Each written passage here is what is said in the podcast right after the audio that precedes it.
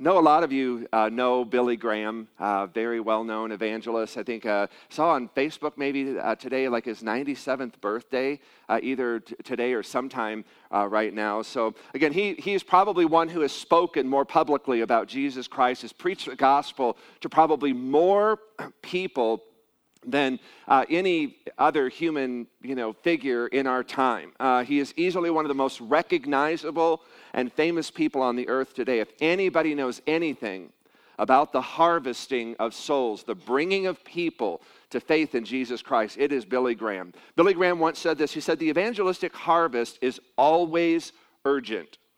The destiny of mankind and of nations is always being decided.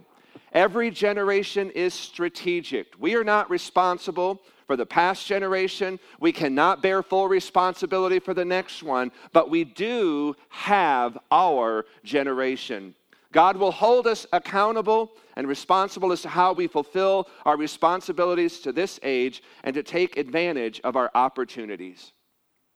I believe we are standing on the threshold of really some great opportunities, some great outpourings of the Holy Spirit. I think we are on the threshold of what could maybe be some of the, uh, of the greatest revival uh, in our times in the history of the church. At this moment, there are more people in this world without Christ than ever before in human history. The opportunity for missions, for evangelism, soul winning, kingdom growing is unprecedented. There are more doors open in more countries to preach the gospel than ever before. I saw an article this past week where they're, they're looking at there are just thousands upon thousands upon thousands of Muslims right now who are, who are coming to faith in Jesus Christ. Here in America, crime and drugs and abortion and euthanasia, homosexuality, the breakup and the breakdown of the family have all kind of combined and, and is kind of creating one of the most depressed, discouraged, and disillusioned cultures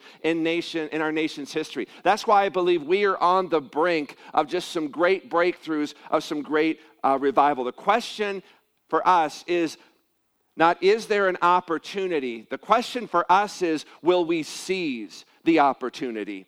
Someone has once said there are four things that never return the word that is spoken, the arrow that is shot, the life that is passed, and the opportunity that is neglected. Well, Thankfully, Jesus Christ never failed to seize and use every opportunity to be a part of the great harvest of the bringing people to faith in Christ. As a matter of fact, in John's gospel, a story many of you may be familiar with, Jesus meets a woman at a well, and he takes that opportunity to bring that woman into the kingdom of God. And he did it to teach us that there are men and women everywhere.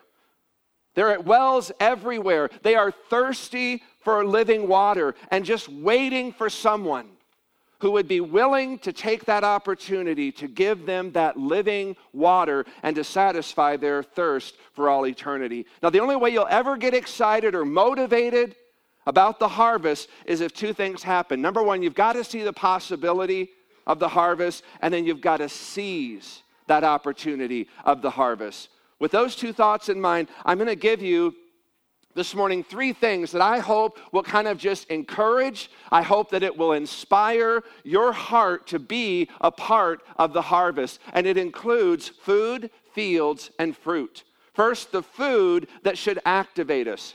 Now, again, if you know anything about that story in John 4, it's a hot summer day. It's shortly after 12 o'clock noon. Jesus and his disciples, they had been traveling north from Jerusalem. They're passing through Samaria, and they reached a spot close to Jacob's well. The disciples leave Jesus there alone, and they go into the village to buy food. As Jesus is there by the well, the scripture says a woman from Samaria, a Samaritan woman, comes to the well. And, and Jesus uh, has kind of a word of, of knowledge that this woman is an adulteress. And so Jesus kind of strikes up a conversation, which, if you know anything of the culture of that day, Jews did not communicate with Samaritans. As a matter of fact, there was a great level of hatred between the Jews and the Samaritan people. And then the second thing was uh, a Jewish man would never, ever speak to uh, a woman. And so Jesus is breaking several cultural taboos in this encounter with this woman. He speaks to her about her sin, and then he kind of shares with her this living water that would satisfy her thirst. And in a few moments, she is just brought into the kingdom of God. When the disciples returned, you remember that they kind of see this and they're kind of shocked. I think they're dismayed at what they're seeing because they left Jesus there at the well, I'm sure tired. They come back, he's invigorated, he is excited. They left him hungry, but when they come back, they discover his hunger had been satisfied. They left him hot and thirsty, and when they came back, they found him refreshed and thirsty no more. As a matter of fact, Jesus said to them in verse 32 a statement that shocked and perplexed them, more confused them probably. Jesus said, I have food to eat which you do not know. Now, I don't know if they kind of thought Jesus had, you know, scraps of food hidden somewhere in his, uh, you know, clothing.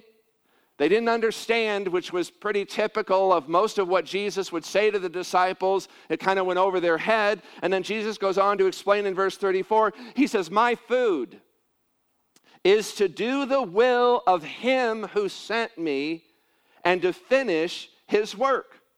Now, see, Jesus considered obedience to God's will more important and more sustaining spiritually, mentally, emotionally, um, and physically than a hot meal.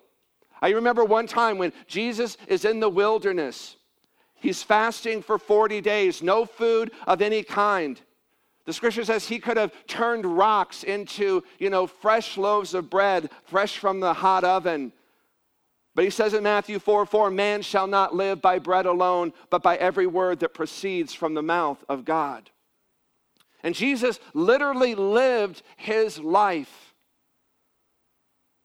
by every word that proceeded from the mouth of his Father. He was obedient to that. That was kind of the main course of Jesus' meal was to do the will of God. He said, My food is to do the will of him who sent me from cradle to the grave, Jesus' burning passion and desire was to do the will of the Father. As Jesus began his earthly ministry, he made one thing very clear. He said in John 5:30, he said, "I do not seek my own will, my own agenda, but the will of the Father who sent me." And then again in John 6 38, he says, For I have come down from heaven not to do my own will, but the will of him who sent me. So he comes to the end of his ministry, remember, there in the Garden of Gethsemane, in the shadow of the cross, with the weight of the world's sin upon his shoulder, the mocking, the taunting of Satan in his ear, the demons of hell nipping at his heels, Jesus says in Matthew 26 39, he says, Oh, Father, if it is possible, let this cup. Let this moment pass from me. Nevertheless, not as I will, but as you will. Again, his desire, utmost desire, was to do the will of his heavenly Father, regardless of the cost, even if that cost would result in his death. And Jesus called that obedience to God's will, he called that food. One of the marks that the body is healthy is it hungers for food. One of the marks of the soul that is healthy is it hungers, it thirsts to do the will of God. You and I, we should desire to do the will of God as much or more so as a hungry man desires food. It was the great missionary Dr. Stanley Livingston once said, I'd rather be in the heart of Africa in the will of God than on the throne of England out of the will of God. And Jesus said, My food is to do the will of him who sent me and to finish, to complete his work. Do you know that God has plans and purposes for your life that God wants you to finish, to complete in this life? That needs to be our food. That needs to be the thing that drives us. As Jesus lived, he fulfilled the will of God. And before he died, he finished, he completed all that God had sent him to do. I'd like that to be said of me. I'd like that to be said of you at the end of life. You completed everything, you finished everything God sent you here to do. He said in John 17, 4, Jesus said, I have glorified you on the earth. I have finished the work which you have given me to do. We too are to be fed on the word of God. As we do, we find the will of God, and it is then that we will finish the work of God. There is one work we've all been called to work together in, and that is the harvest of souls for the kingdom. Second, the fields that should motivate us. Jesus goes on to say in verse 35 there in, in John 4, he said, Do not say there are still four months and then comes the harvest. Behold, I say to you, lift up your eyes and look at the fields. They are already white for harvest. He would say to us, Lift up your eyes, look for the fields in Mason City. They are ripe for harvest. Now, normally it took four months from the time of the end of sowing to the beginning of reaping, but Jesus says the harvest, it is always now. We don't need to wait four months from now. He says the harvest is ready, it is ripe, it needs to be picked. There's a story about a farmer who had an old grandfather clock that used to chime on the hour. And one morning the clock malfunctioned and it struck 17 times. The farmer jumped up, grabbed his wife, shook her, and said, Honey, get up. It's later than it's ever been. and that's what Jesus is saying here to us. It's later than it's ever been when it comes to the harvest. The fields are white, and if the harvest is not gathered, the fruit will spoil. You see, there was a problem. The problem was not the ripeness of the fields, it was the blindness, it was the unwillingness of the farmers. That's why Jesus says, Lift up your eyes, look, look at the fields. I heard about a sales manager who called a salesman together to try to encourage them to have a greater vision, a bigger vision for their company. He had a big white poster board set up in the conference room, and in the middle of that poster board, he had drawn a black circle about the size of a quarter. And he went around the room and he asked each of his salesmen to come and to tell him what they saw on that poster. Well, the first one said, I see a black dot. Second one said, I see a black dot. The third one said, I see a black dot. All 35 salesmen in that room said the same thing I see a black dot. Sales manager looked at them for a moment and said, Isn't it strange that all of you saw the black dot? But none of you saw the white all around it. School teacher, in your classroom, do you see only students or do you see fields that are ripe unto harvest?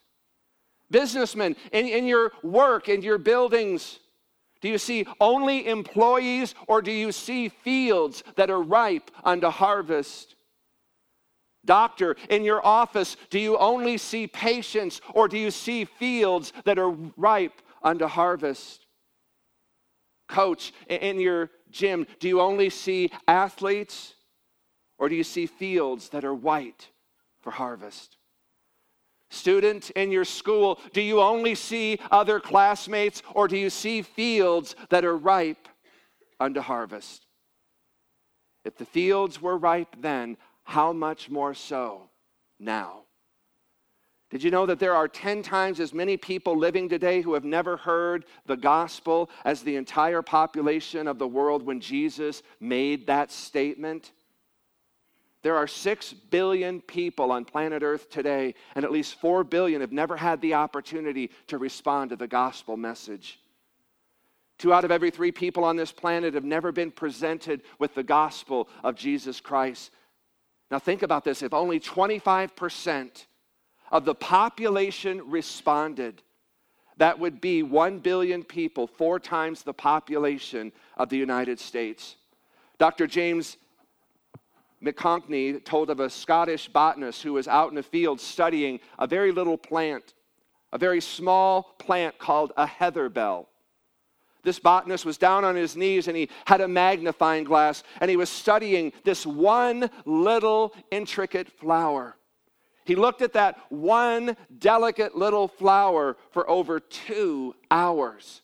There was a shepherd nearby, and he was kind of amused as he saw this grown man down on his knees looking at this flower with a magnifying glass for hours. Finally, he walked over, and the botanist looked up and saw the shepherd standing there with a very kind of smirk on his face. And the botanist says, Come over here.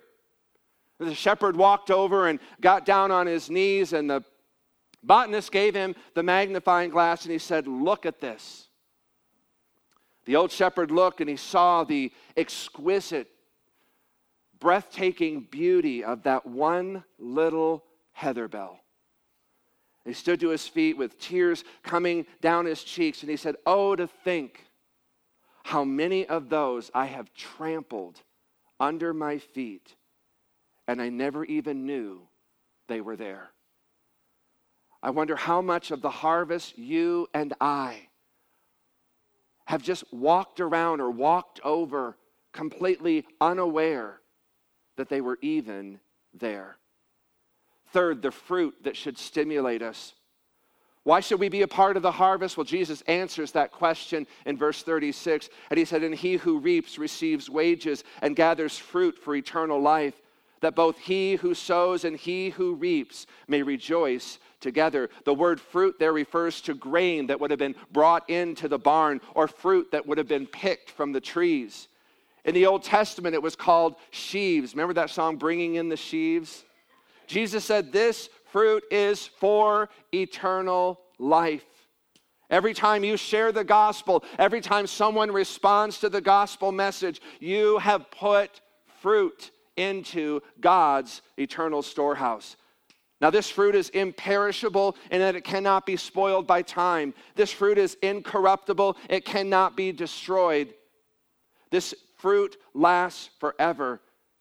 Now, we are not to do what we do for the reward. We are to do what we do because we love Jesus and we want to see people come to Him. We want to see hearts changed, lives changed, and He rewards us. And God pays top wages. I heard about a man that was asked to work on a Sunday, and he said, Oh, no, I cannot work on Sunday. I have to go to my church and work there on Sunday. His boss was kind of a smart aleck and said to him, Well, what do they pay you down there? And he said, Oh, the pay isn't very good, but he said, The retirement plan is out of this world.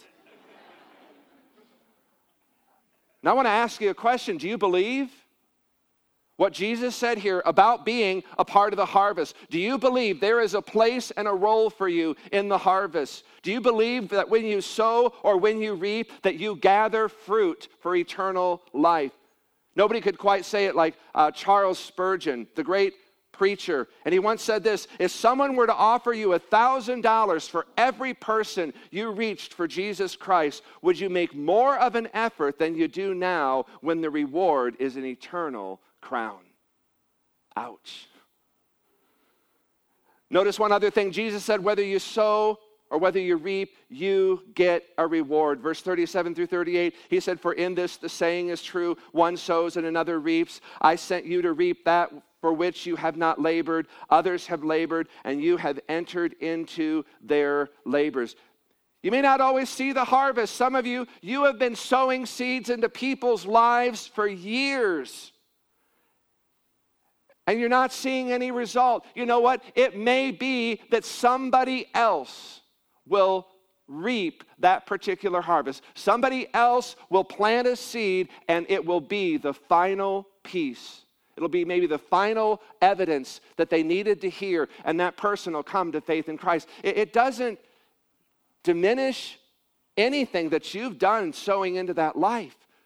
So there are some lies. we're going to go preach the gospel and we're going to do a horrible job in the presentation of the gospel. And that person, they're just going to come to Jesus and you're just going to be amazed by that. And it, it, it, it, probably had more to do with the seeds that were being sowed previously. You just happened to be the one final witness that got to reap that. And again, you can draw two lessons from that, and that is no witness is ever wasted, and no worker is ever worthless. One of the great, this is a story that's going to kind of go on here, so hang with me because it, does have a good point at the end. One of the great Baptist preachers in England was a man named Francis Dixon. Francis Dixon had a young man in his church whose name was Peter. And one day, Dr. Dixon had asked Peter to stand and to give his testimony of how he became a Christian. So Peter got up and in front of the church, he talked about, you know, that he was in the Royal Navy, Navy uh, stationed in Sydney, Australia. And he said, I was walking down George Street one day when out of nowhere came a little old white haired man. And he said, Excuse me, sir, I would like to ask you a question. I hope it won't offend you, but tell me, if you were to die today, where would you spend eternity? The Bible says it will either be in hell or in heaven, one of the two. Think about it, would you please? That's all, sir. God bless you. Toodaloo. Peter said, I had never had anybody ever ask me that question before, and so it burdened me.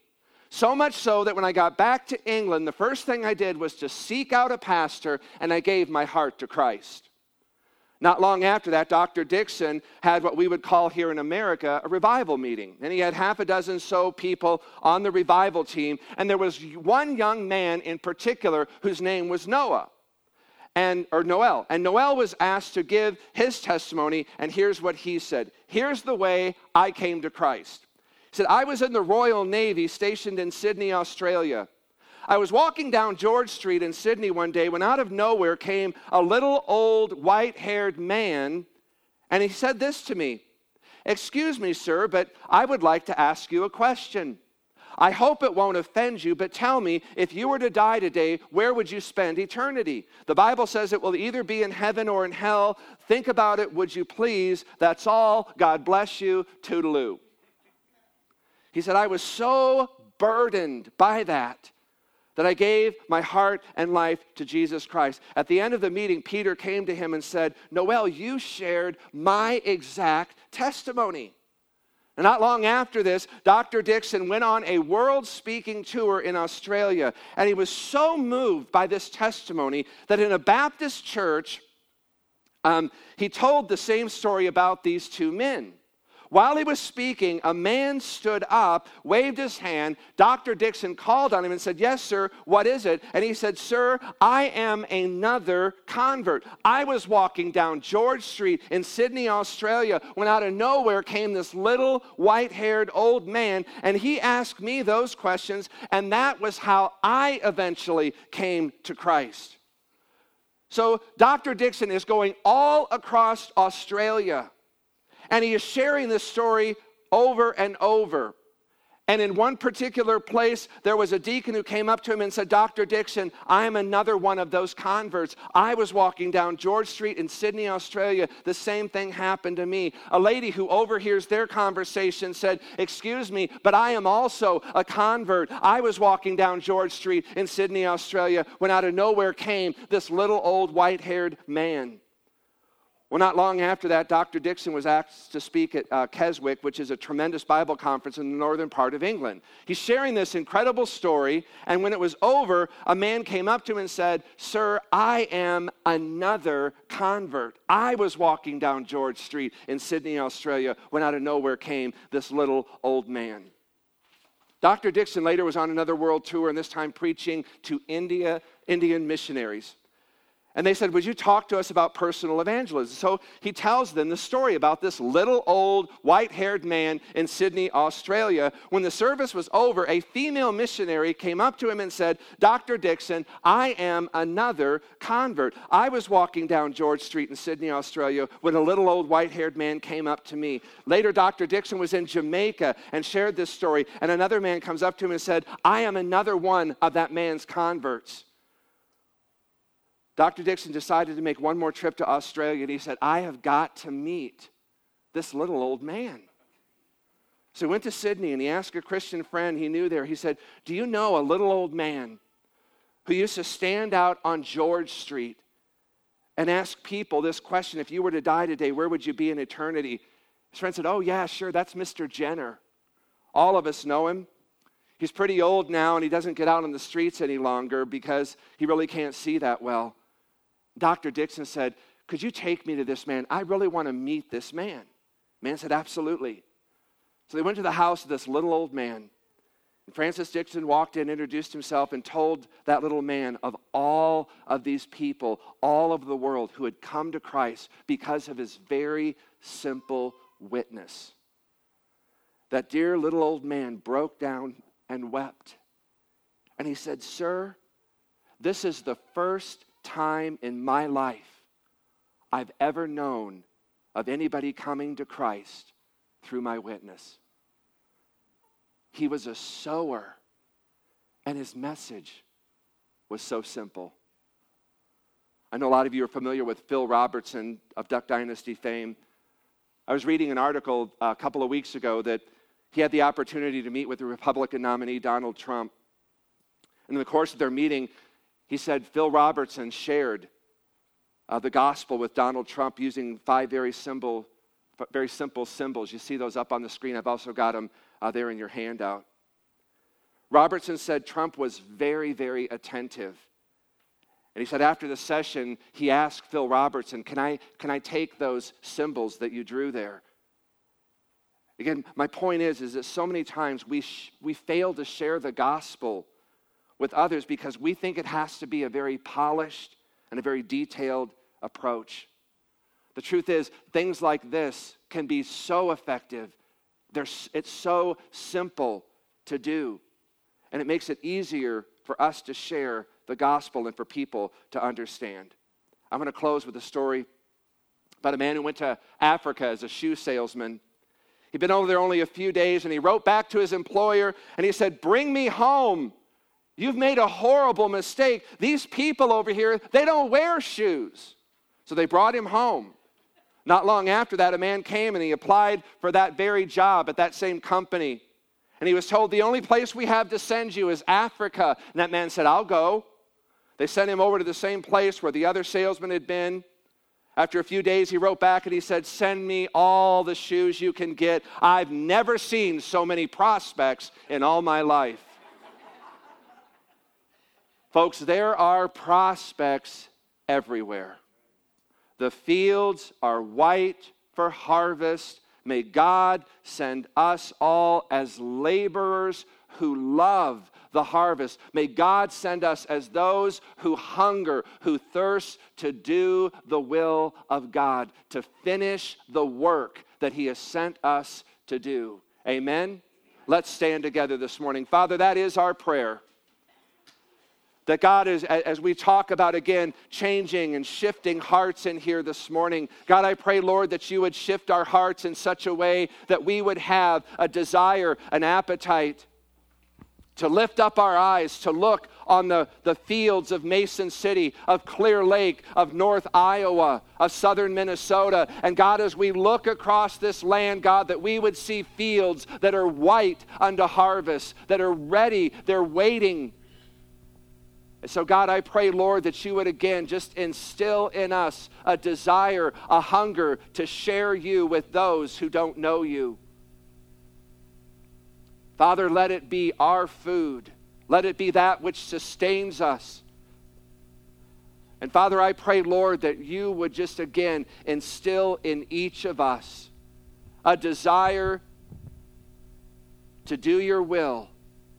God, that our eyes would be focused in such a way that when we come to the end of this life, we would be able to say, as Jesus said, I have finished the work you sent me to do. Father, I pray, Lord, that you would just give vision to every person in this room, God. What is the work that you have sent him, them here to do?